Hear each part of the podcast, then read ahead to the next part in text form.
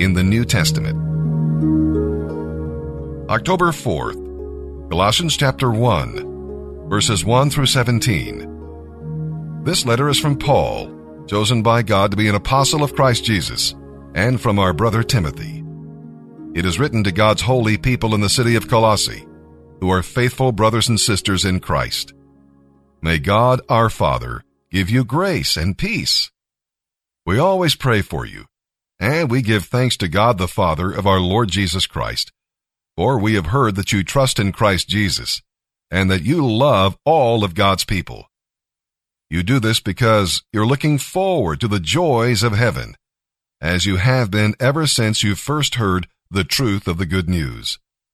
This same good news that came to you is going out all over the world. It is changing lives everywhere, just as it changed yours that very first day you heard and understood the truth about God's great kindness to sinners. Epaphras, our much loved co-worker, was the one who brought you the good news. He is Christ's faithful servant, and he is helping us in your place. He is the one who told us about the great love for others that the Holy Spirit has given you. So we've continued praying for you ever since we first heard about you. We ask God to give you a complete understanding of what He wants to do in your lives, and we ask Him to make you wise with spiritual wisdom.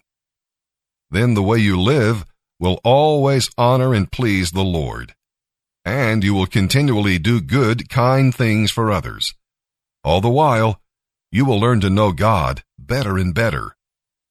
We also pray that you will be strengthened with His glorious power, so that you will have all the patience and endurance you need. May you be filled with joy, always thanking the Father, who has enabled you to share the inheritance that belongs to God's holy people, who live in the light. For he has rescued us from the one who rules in the kingdom of darkness, and he has brought us into the kingdom of his dear Son. God has purchased our freedom with his blood, and has forgiven all our sins. Christ is the visible image of the invisible God. He existed before God made anything at all and is supreme over all creation. Christ is the one through whom God created everything in heaven and earth. He made the things we can see and the things we can't see kings, kingdoms, rulers, and authorities.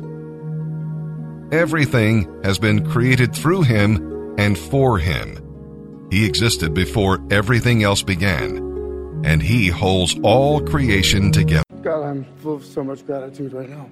And I do not feel elevated above any of my fellow nominees or anyone in this room because we share the, the same love, the, the love of film.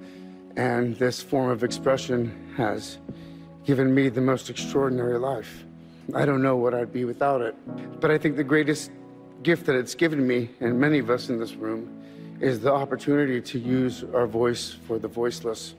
I've been thinking a lot about some of the distressing issues that we are facing collectively. And I think at times we feel or we're made to feel that we champion different causes. But for me, I see commonality.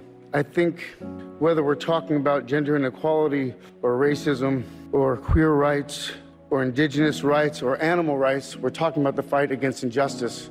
We're talking about the fight against the belief that one nation, one people, one race, one gender, or one species has the right to dominate, control, and use and exploit another with impunity. I think that we've become very disconnected from the natural world. And many of us, what we're guilty of is an egocentric worldview, the belief that we're the center of the universe.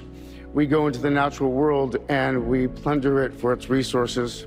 We feel entitled to artificially inseminate a cow, and when she gives birth, we steal her baby, even though her cries of anguish are unmistakable. And then we take her milk that's intended for a calf and we put it in our coffee and our cereal. We fear the idea of personal change because we think that we have to sacrifice something to give something up. But human beings at our best are so inventive and creative and ingenious And I think that when we use love and compassion as our guiding principles, we can create, develop, and implement systems of change that are beneficial to all sentient beings and to the environment. I've been a scoundrel in my life. I've been selfish.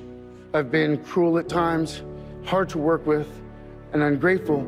But so many of you in this room have given me a second chance.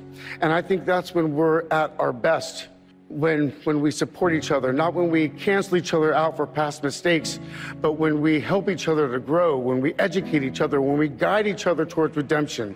That is the best of humanity.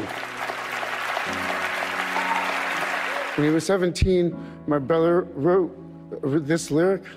He said, Run to the rescue with love, and peace will follow. Thank you.